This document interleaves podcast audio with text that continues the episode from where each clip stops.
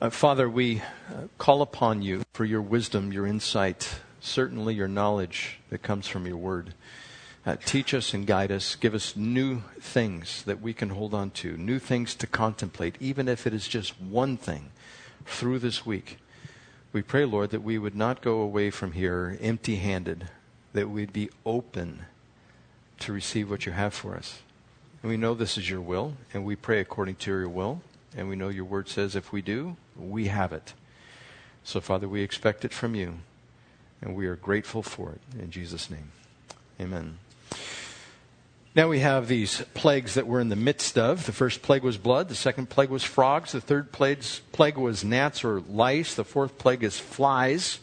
We are going to get into the fifth plague livestock dying. The sixth plague, boils. Seventh plague, hailstorm. hailstorm.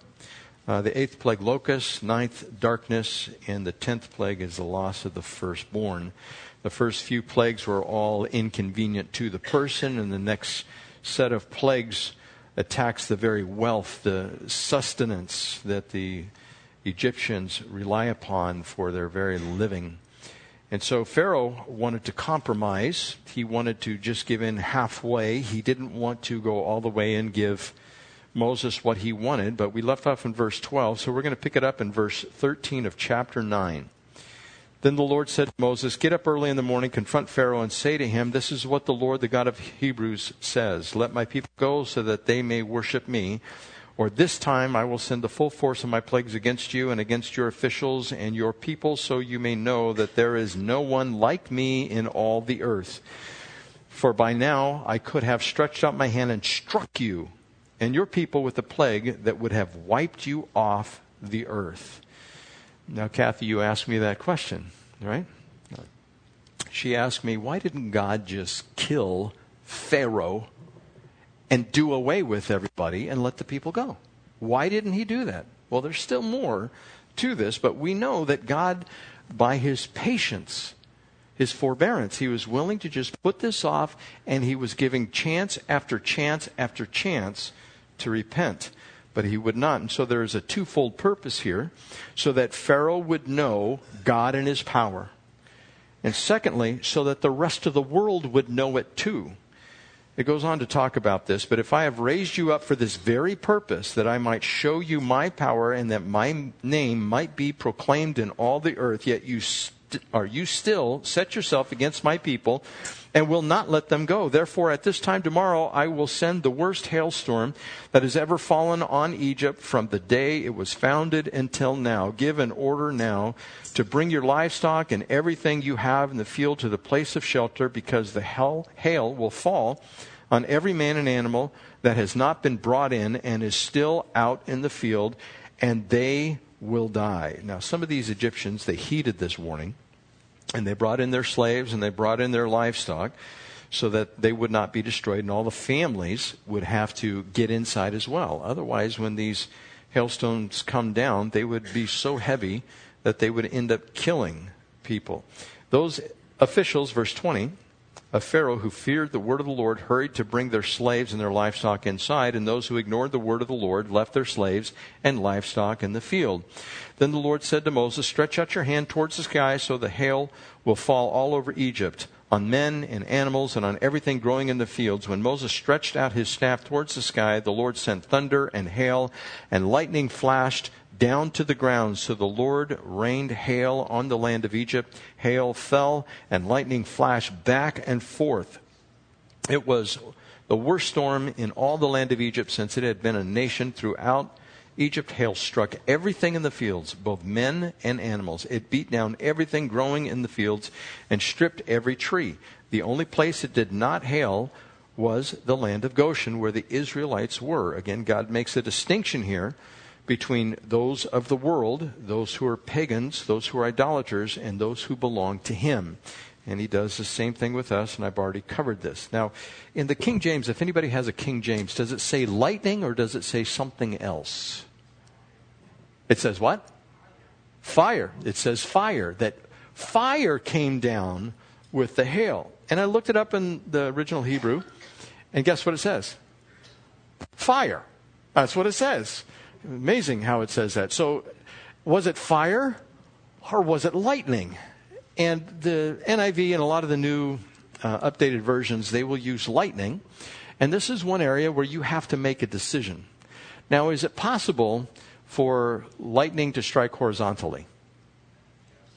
It is. I mean, if you've ever seen these slow mo pictures of the lightning coming down or coming up from the ground, as well. It does that and it heads out in all directions. And the time lapse ones, especially, you can see how the lightning is searching out something and then it finds what it wants and it goes to it. And it all happens in a flash, in a twinkling of an eye. It happens so quick, happens at the speed of light, almost at the speed of light. And so you look at that and you go, how do you get fire and lightning?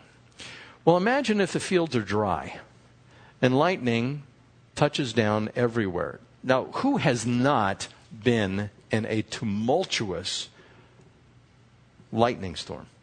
Who has not been in one? One person, two, three. They are the most spectacular events that you can witness. Buzz, you've been in one. You have. Almost got struck, right? Crazy man trying to go out in the storm, in the middle of the storm told him to get back in there. And the lightning struck the pole right on the other side of him instead of him. But the lightning, Buzz, when we were back there in Bay St. Louis, how many seconds between each bolt of lightning would you say?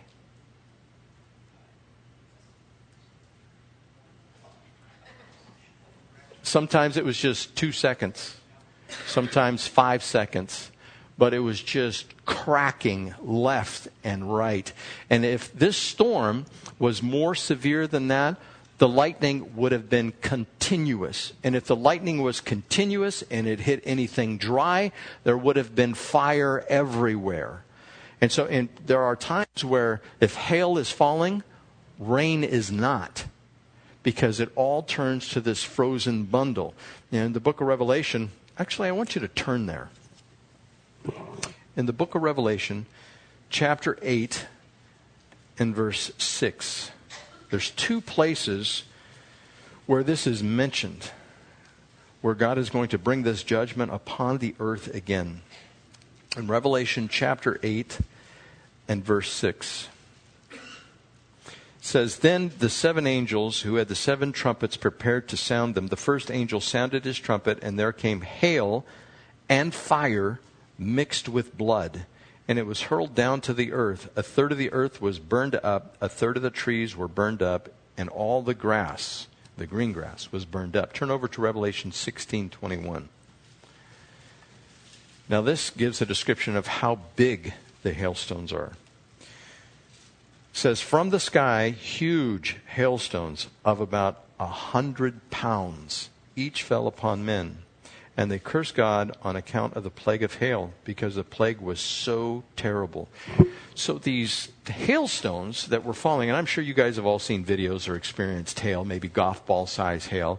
I've seen videos of baseball size hail and the vehicles that have the hoods dented afterwards when the hail falls down to the ground.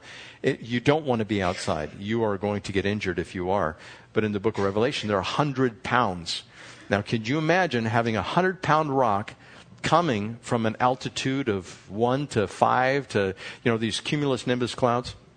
Those are the big thunderheads that happen around July, August, and September. They're in East County. They can go up to 30,000 feet. And in order to create these hailstones, what happens is the rain starts falling, and when the rain falls, the wind, there's a convection that takes place and the wind goes up through the middle and down to the outside. So you have the circular motion going in the cloud. When the rain falls, it gets sucked up in the middle and it's cold in the middle and it freezes. And it can continue to do that over and over and over, and that's where you get the bigger hailstones. How bad does the wind need to be blowing in those clouds in order to get a hundred pound hailstone? It is more than hurricane force on the inside of these clouds. Now, these hailstones in Egypt were so big, they were probably approaching 50, 75, 100 pounds each. All it takes is one. If one hits you, you are dead. And this probably was covering the land. When you see a hailstorm, and if it comes through and the cloud's right over you, normally everything is blanketed.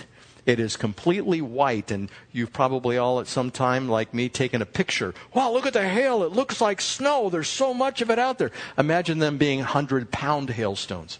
They would be up to the eave of the house or even higher than that, if the house even survives. Back then, you know, they had stone walls, but sometimes uh, the roofs were made out of thatch or wood, and those could have ended up being destroyed. But the individuals that survived, they obviously had to be in some type of abode that would not allow them to be killed. In our houses today, our houses would be destroyed, completely destroyed by 100 pound hailstones coming down. And so the people knew that this was a terrible thing. Then Pharaoh summoned Moses and Aaron, verse 27. This time I have sinned, he said to them. The Lord is in the right, and I and my people are in the wrong. Pray to the Lord, for we have had enough thunder and hail. I will let you go. You don't have to stay any longer. Now, with the thunder, you know, when lightning is right overhead, and if it's a pretty good sized bolt, does it startle you when it hits? Well, imagine thousands of them being overhead and you just want to get some relief. It is so loud. Have you ever heard it where it sounds like a huge bang? it, it is just not the rolling thunder, but it's just pow! It just comes out there. You go, oh, whoa, whoa. And the windows, you know, they just kind of shake. Everything shakes.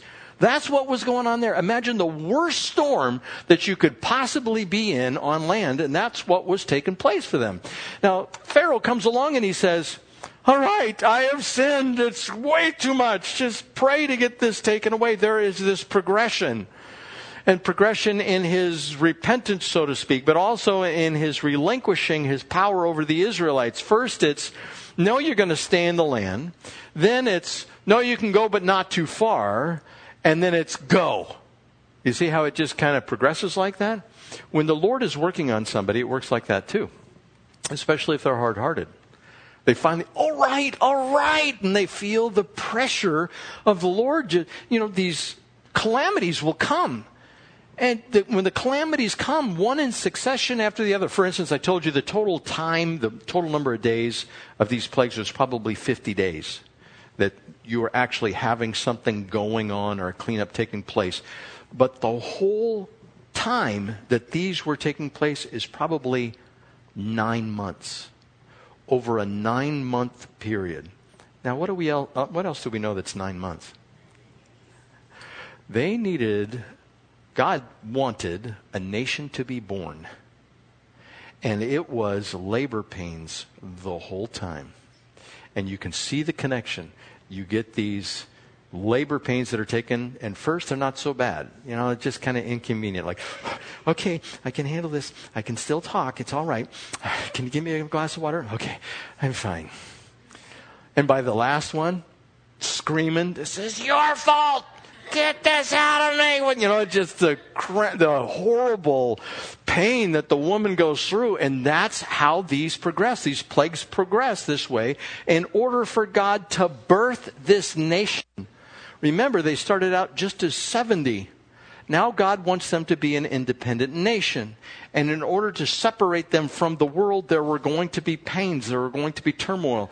That's what happens with a, a lot of Christians. They go through this turmoil. All of a sudden, things start happening, and they turn to God and go, God, what's going on? I kind of think I know you're there, but why is this going on? And the ultimate is we die, right? You have trouble throughout your life and then you slowly get ill and the ill illness they progress and maybe they multiply and you go from simply taking aspirin when you have a headache to dealing with migraines and something else going on in here and what do you mean i have stones inside my body? And you got to deal with the stones that are in there and that everything just seems to compound and then you die. And that's just like the plagues. And in order to birth you into the new kingdom the same thing has to take place. As a child, you have very little to worry about, most children. And the children, under the care of a loving parent, will grow up, and then as they go to school, they start encountering their first trials, whether it's bullying or not doing well in school and getting spanked for something that did wrong. And yeah, I know that's not politically correct, but And that's what the Bible says. And so they grow up, and then it gets harder. They go to high school, they go to college, it gets tougher and tougher. Then they get out there in the world, they're a full on adult. And then the trials just seem to compound. It goes on and on. And like I said again, you die after that. And who would sign up for this life? I don't know that anybody necessarily would sign up, but we're born into it. And so this progression takes place. Moses replied in verse 29 When I have gone out of the city, I will spread out my hands in prayer to the Lord. The thunder will stop, and there will be no more hail, so you may know that the earth is the Lord's. You see, there's several lessons to be learned. Not only does Pharaoh need to know that God exists, that He is the one true God. The whole world needs to know this as well. This is something that is a lesson that God has raised up Pharaoh for to teach the entire world. But verse 30, I know that you and your officials still do not fear the Lord God. And so they're just, okay, we're going to do what we can just to get rid of this plague. Verse 31, the flax and barley were destroyed since the barley had headed and the flax was in bloom. The wheat and spelt, however, were not destroyed because they ripened later. Then Moses left Pharaoh and went out of the city. He spread out his hands towards the Lord. The thunder and hail stopped, and the rain no longer poured down on the land. When Pharaoh saw that rain and hail and thunder had stopped, he sinned again. His, he and his officials hardened their hearts, so Pharaoh's heart was hard, and he would not let the Israelites go, just as the Lord had said through Moses. I, I stopped here when I was going through this? What could have possibly been in the mind of Pharaoh? I mean, he's watching his land get destroyed. It could easily get worse, and he will not repent. He will not relent. He will not give up. And the Lord, you know, the Lord wants us to give up. When somebody does pass from this life, there is what are called the death throes. That you, you don't want to die. Your body wants to keep on living, but it's your time to go, and so the body can convulse. The body can uh, jerk. The, the body resists what's going on. And this is Pharaoh who is dead. He was you know, dead as far as the world is concerned and the judgment that is to come, and Satan as well. They don't want to go easily. They don't want to turn. They don't want to be obedient. And I've tried to get into the mind of Pharaoh, so to speak. What was he thinking and what was going on in the culture which he represented at that time? Well, first, there's this polytheistic view that there are many gods. And God hadn't exhausted, Yahweh, uh, the Lord Almighty, had not exhausted all of the God's powers because there were thousands of them. There were certain main ones, but there were thousands of these gods, whether it's the god of the Nile or the god of the food or the god of the air or you know whatever it was. There were several gods, and so they were they were polytheistic in their thinking. And this is where Pharaoh was. Okay, he's one god out of many because after all, these magicians could do fantastic things, and so he would be in awe of what these magicians could do. And so God, Yahweh, must be just one of many gods. Then there's the henotheistic belief that, okay, you have this one main God, but I'm going to accept the idea that there may be lesser gods everywhere. Henotheistic is what it is. And he would think like that. Like one of the biggest gods for him would be Ra, the sun god. It would be a body of a man and a head of a, an eagle, I think is what it is and it's depicted in movies all the time. By the way, that is the God that the 32nd degree Masons are very familiar with, and this used to be a Masonic lodge. In this place, they used to worship the god Ra, to have you know what was going on here before we got this place. And of course, he is not a god at all. There is only one God.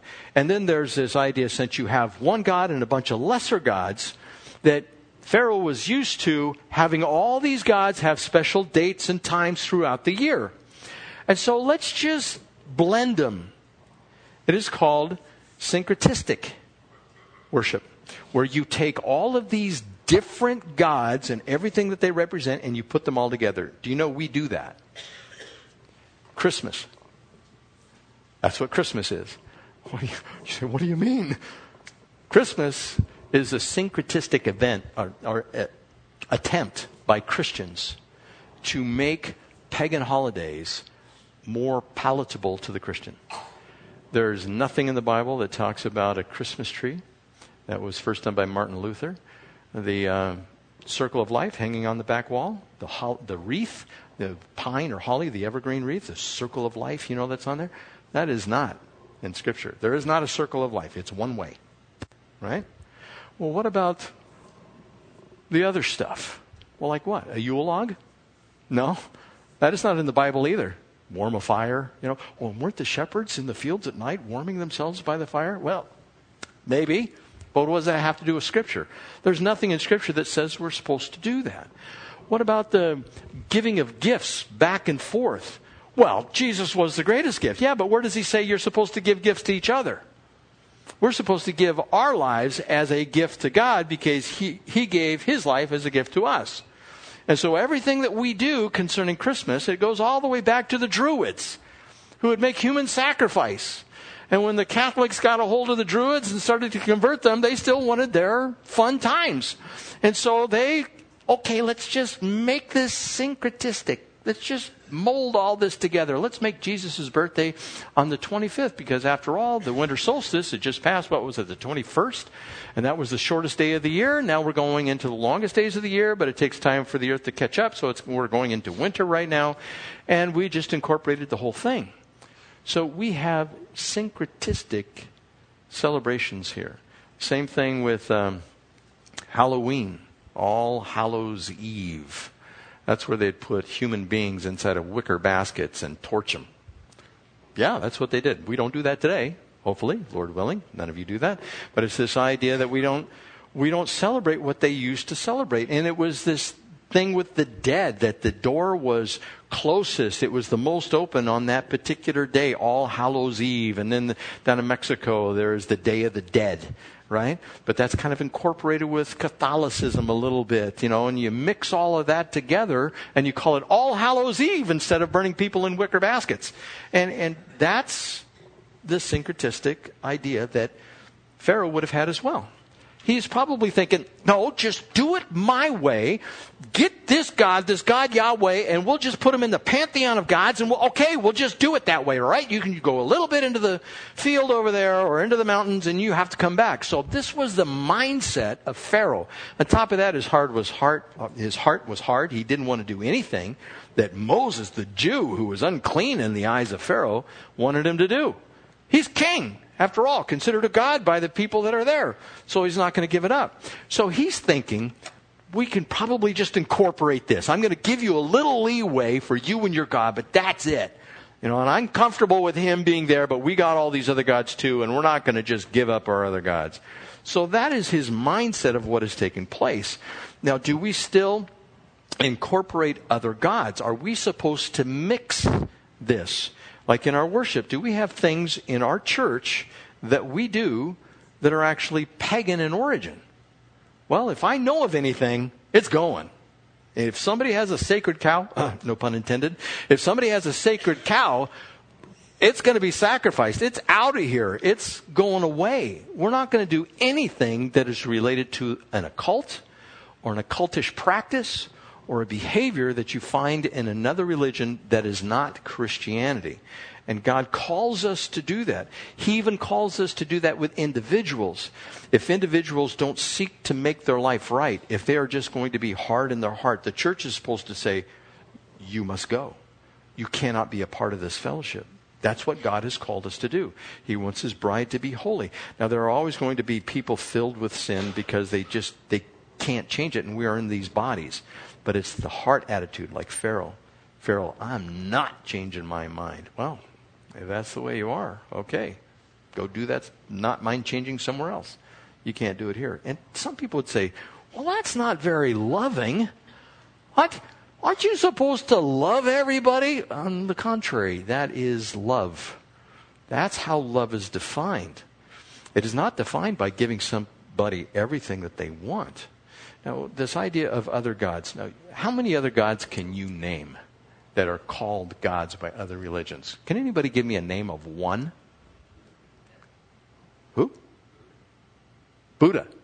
Buddha. Well, in the Buddha, Buddhist religion, there is no God. Everybody goes to the collective. It's kind of like the Borg. You know, everybody goes up and becomes one is the way it is. And you empty yourself so you can become one with everything that is up there. But a specific God, can you point to another God which is out there that is worshiped that is not Yahweh? Ah, there you go. That's, you guys are good. But you know, there are thousands of them out there. It's just we are not familiar with them here. It's because of our culture. Now, that culture from around the world, the cultures are bringing their gods here. For instance, you have Prabhu, Bhagavan, Brahman, Ishvara, Brahma, Vishnu. Now, all of those are part of Hinduism, and they are gods, right? They, they set these guys up as gods. Then there's, it's hard to pronounce some of these Akal Purakh, Ekankar. Have you heard of Ekankar before? These are the gods of Sikhism, which is similar to Hinduism, uh, Nirankar, and Satnam, and Allah, the god of Islam. Now, the God of Islam came, it was an old Iranian um, religious system, and it came up through there. That's where they got this God, Allah. And by the way, if you do some searches and try to find out what that big square uh, rock thing is in Mecca that everybody goes around. Do you guys know what's on the inside of that? It's a meteorite. And they're kind of worshiping the meteorite. Meteor. I don't know how big it is, but they used to just have a little building around it, and then they say, We're going to really do this thing up. So they're worshiping this rock as they go around this thing over there. And it is a pagan religion. Also, now this one might surprise you. The god of Zoroastrianism you want to know what his name is? Mazda. So, those of you who are driving Mazdas are worshiping the wrong gods, right? I know, that's why we got rid of it. I found it out and I said, okay, the Mazda. Now you have the curse, right? Yeah. Of course, Fords are for only redeemed drivers, and that's why I have a Ford. But the idea, uh, the, idea, the full name of this god of Zoroastrianism is Ahura Mazda. So the Star Trekkies, along with Mazda, if you are involved in either one of those two, we have to pray for you and make sure that everything goes well. And so, you know, there are all these gods which are out there. Of course, I'm joking about the Mazda thing. Don't worry about it. There's not a spirit hovering over your car as you're driving down the road. I don't think you have to worry. But it's everywhere. And a lot of these names for cars, like for instance, remember the Mercury? The Mercury, the Mercury is a Greek god and Zeus, you know, and all these guys that are out there. They, they name cars after these gods. They pick these names that you have no idea what they really mean. It's just kind of catchy. Uh, just as a side note, remember um, Chevrolet? They made this one car and they really pushed it in the United States at the time. I had one. It was called a Nova. And uh, it was a 65 four door Nova and it had mag wheels in the back and small wheels in the front. And it was.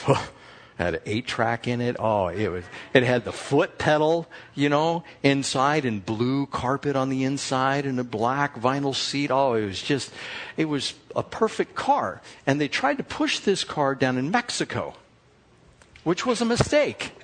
Why? Because in Mexico, Nova it doesn't go. That's right. That's what it means. It is a derivative of the verb ir, voy vas va vamos van, voy vas va no va. You don't go if you buy a Nova, is what it was. And so there's these things that are out there that we're unaware of, and we need to kind of be aware, not of cars and makes, but are, are there other gods which are out there which are making an attempt to be incorporated with us? In our society, do you see that attempt? How about the bumper sticker? Coexist. Everybody get along, right? That's the way it needs to be. No. Each one of those religions, the, the one with the crescent and the star is trying to kill the Christians and the Jews that are in there. And the Baha'i faith, they're just, let's just get everybody in here. You know, and it's not going to work. God is an exclusive God. He is telling the people of the nation of Egypt, there is none other but me, is what he is saying. There are no other gods, and there are no other lesser gods either. Some people would say, well, what about these spiritual beings? That's what they are. They're spiritual beings. They are not gods. Now, to us, they may be like gods, but God has declared over and over in Scripture there are no other gods. He is it. So, this idea of coexist, the idea of being tolerant, the idea of being inclusive, it is even getting into the Christian church.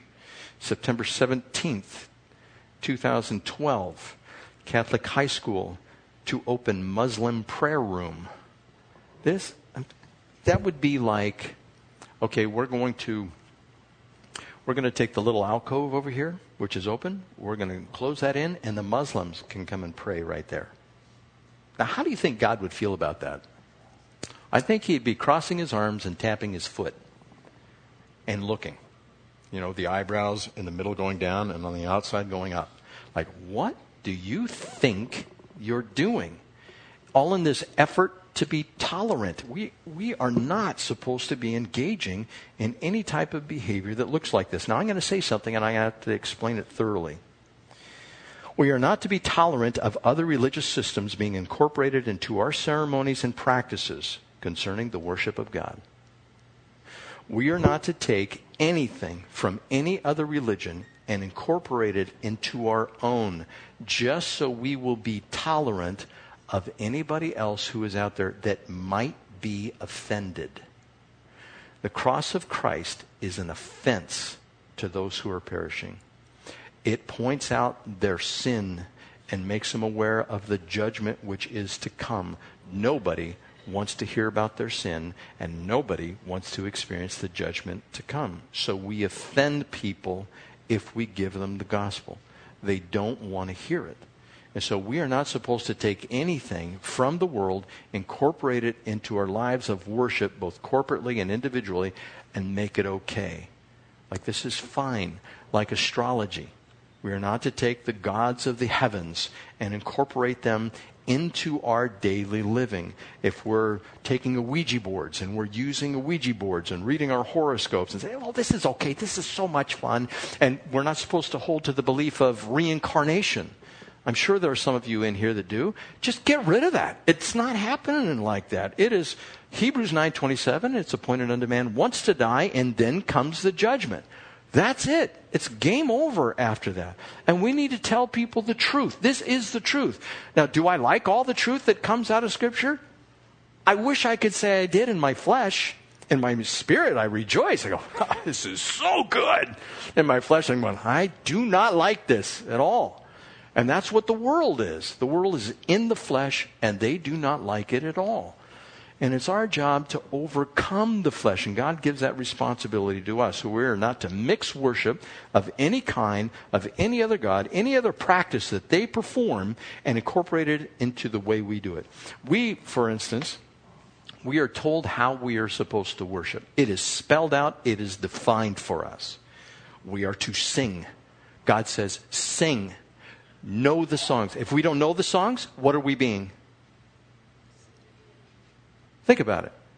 If God says, worship me, sing musical instruments, this is in the book of Psalms, if you don't do that and you worship God some other way and you define how to worship, what are you being if you don't participate? You're being disobedient. Now, I say that as one who can be disobedient. I'm not pointing at you because I have three fingers pointing back at me. We are all in this together. I should be sitting down listening to this, right? And, and, so we, we don't want to take anything that God says to do and say, I'm not going to do it. If God says be involved in fellowship and you're not, what are you doing? You're being disobedient. If God says be in the Word and you're not, what are you doing? You're being disobedient. Now, I don't intend for you guys to go out of here with your bags packed for a guilt trip. I do intend for you guys to gain knowledge. Our flesh is wicked. Our flesh will prevent us from doing what God wants. And, God, and the enemy will bring things into your life to cause you to be down and depressed and hurt and under this subterfuge that you are not happy and you are under gloom. And He will put you there, and then you will say, I don't feel like it. Right? I pray for you if you were there. If you don't feel like following God, I pray that you can deny your flesh, just like I pray for myself, that I can deny my flesh. I can do what God wants me to do. That's what He calls us to do. We should not remain in this realm of being disobedient. And, you know, that's what it is. But God deals with us lovingly on that. How many chances did He give Pharaoh? Ten. Ten chances. How many chances does He give you? More than ten. But he keeps on reminding you and me this is what we need to do. This is how we need to worship God. Going on here. Well, we're getting to chapter 10. How much time do I have? I have 10 minutes. Let's go to chapter 10, verse 1. Then the Lord said to Moses, Go to Pharaoh, for I have hardened his heart and the heart of his officials, so that I may perform these miraculous signs of mine among them, that you may tell your children and grandchildren how I dealt harshly with the Egyptians and how I performed my signs among them, and that you may know that I am the Lord. So there is a directive given here to the nation of Israel that they are supposed to teach their children and grandchildren. Now, by extension, spiritually, in the New Testament, we are called Israel. We are called Israel because we, like Abraham, profess a faith, and that was Abraham's hallmark. He was a man of faith. And in order to be saved, we have to have faith in order to be saved, which means we are spiritually children of Abraham, which we are spiritually Israelites. Now, I have Jewish blood in me. My grandfather was a full Jew. Um, but I am not an Israelite physically, so to speak. Well, I, I, take that back. I could have been incarcerated in World War II. But this idea that Israelites, we are all Israelites, we are all partakers in this. With that in mind, should you teach spiritually your children and your grandchildren? Now, by extension, he's not just saying your progeny, he's saying anyone who is young. Teach them. Have you ever sat in teaching kids? I love, and we did this at uh, Calvary La Mesa, my wife and I, when I was there. We would teach the little kids, and you, it's fun to get all their eyes where they're, they're sitting down, you know, cross-legged, and they're like that. Their eyes are looking at you, and their mouths are open because you know you have their attention. Now you guys are like this. no, I, just kidding. But you have, you have the little kids, right? And the little kids are looking at you and their, their eyebrows are up and they're going, oh, you know, they're, they're, let me tell you about Noah and the ark. Two animals? Two animals were going in that were clean and, you know, you had the unclean animals and you had the birds and it was just great. Oh, water everywhere? Yeah, water everywhere. And then you take water and you pour it in a bucket and they go, Oh, and they're making the connection. It's just like you're painting on a clean canvas, right? You're putting these impressions on there, and it's really visual. And you're supposed to teach the kids about these things. Do you think we're supposed to teach the kids about the plagues? Absolutely. And you, you get, you know, you bring in a bunch of flies, right? You put them in a box, a clear box, and you bring them up to the kids. And you go, I'm going to release these flies. What, the, what is the kid going to do? Yeah, no, say, come here, I want to relive. No, get away from me. Oh, it's so gross. You know, they're going to do that type of thing.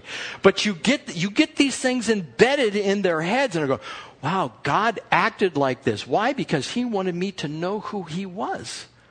This is supposed to be generational, which means everyone is a teacher. Now you may say, I can't teach any. Oh yes, you can. God has given you the ability. You teach your kids how to eat with a fork, right? Did your parents ever teach you how to turn your fork properly in your hand instead of eating like a troglodyte? My parents did. Hold your fork right. You know, my dad, hold your fork right.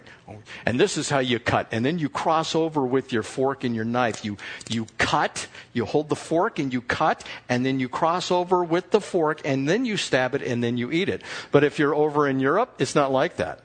They cut with the right hand and they eat with the left hand. You know, it's like troglodytism that is over there. And so you teach your kids these things. You teach your kids how to tie their shoes. You teach them how to put on their clothes in the right way instead of being backwards. You teach them all this stuff. Well, teach them about the plagues.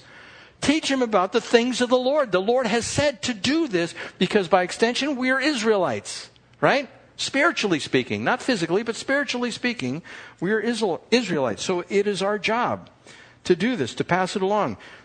So it continues here.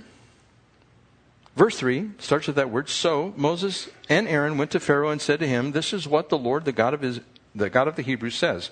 How long will you refuse to humble yourself before me? And this is a warning not just to Pharaoh, but this is a warning for the rest of humanity because of these plagues that have come along. Everybody is called upon to repent. James chapter 4, verse 10 says, Humble yourselves in the sight of the Lord, and he shall lift you up. I am absolutely convinced that if Pharaoh would have repented, God would have blessed him. I'm fully convinced of that. But he would not. He ends up going on to call Moses evil in what he's doing, and of course, that's the plank eye syndrome. He is the hypocrite. He is doing what is evil and what is wrong, and we'll get to that next week. But cl- clearly, Pharaoh was built or bent on evil. And so I'm going to wrap this up here. What are we supposed to take from this? Certainly, the plagues, the harm is coming to others because of what Pharaoh has done and his refusal to repent. So, if we refuse to repent, if we refuse to be obedient, we are actually harming others in the body of Christ. For instance, if your gift is teaching, and you're not using your gift of teaching, you are hindering the progress of those who are around you because God has called you to teach. So you need to teach. If God has called you to be a leader, then be a leader. If God has called you to be a servant, then serve. If you don't do any one of these things, one of these gifts that God has given to you, you are actually impeding the progress of the body of Christ. The responsibility is all of ours. It is not all my responsibility or all somebody else's responsibility. It is all of ours collectively. So, concerning this idea of repentance, there was the incremental refusal that Pharaoh was going through. An incremental refusal leads to reinforced resistance. I'm going to say that one more time. Incremental refusal leads to reinforced resistance. God comes to us and he says, I want you to change this. And you say, Yeah, I'll get to it. And he goes, Later, I want you to change this. I want you to turn this around. And you go, Yeah, later. And he comes to you again. He says, I want you to change this. You say, No, I'm just hurting right now. I cannot minister to others. Have you ever heard the line, How can I love others if I don't love myself? That is such a lie. That is a lie from the pit. And if you believe that, that you can't help others until you first love yourself, Bible says there has not have been, there has not been a single person who has not yet failed to love himself. Even when it comes to suicide, the base reason for that suicide is self-love. It's the focus on self, how I'm hurting and I want to end the pain, rather than looking outside if I can leave you with anything uh, today, I would say if you are in the state where you are hardening your heart because God is telling you to do something, or you are so damaged that you don't feel you can rise above it, get your focus off yourself and put it onto others. This is what Christ did. He is our example no matter how poorly you are feeling on the inside, your emotions will deceive you, and you think it's the right thing to do when it's actually leading to your demise. There's a way that seems right unto a man, but in the end thereof is destruction, and people shipwreck their faith. Because I've been offended by this person, I've been hurt by that, and every time God comes along and says, Well, forgive them, you say, Nah, not now. I just can't do it. My heart's not right. Act like it then. There's one guy who is a Jew who's on the radio, Dennis Prager. He says, no matter what you feel, no matter what you believe, and he's a secular guy, he's not scriptural, right? But he recognizes it too, and he's like a rabbi, he's a Jewish scholar. He says, even if you don't feel like it, do it. That's what we're supposed to do. That's how we treat our children. We take care of them, even when you don't feel like it. You always feel like being a parent, right? The little toddler. Yeah, yeah, I'll do it all day long. No, it doesn't work like that. Same thing with our Christianity. Just because you don't feel like it doesn't mean God doesn't want you to do it anyhow. And so our responsibility, and I include myself in this, is I'm supposed to leave myself crucified. Pick up your cross daily. That's what Scripture says. If we do that, then we can serve Christ by serving others. Pharaoh would not.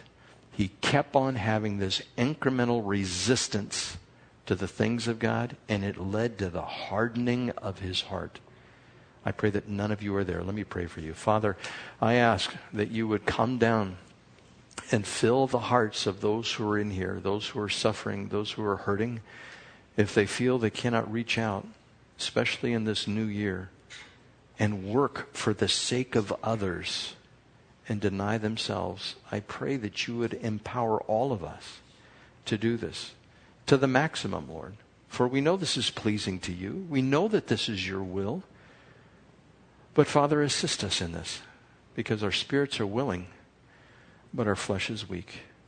May you empower those in here with the power of your Spirit to do your will whether rising up in the morning or laying their head down at night. May they seek after you for wisdom. May they be in your word. May they trust in you wholeheartedly and not look at the circumstances in their lives. Father, we know that if we ask anything according to your will, as I prayed at the beginning of service, that you hear us and you answer us and you give us what we request. So this is our request, Lord. Soften our hearts with oil, just as the song says, so that we might praise you with a pure heart and be obedient no matter what the circumstances are. In Jesus' name, amen.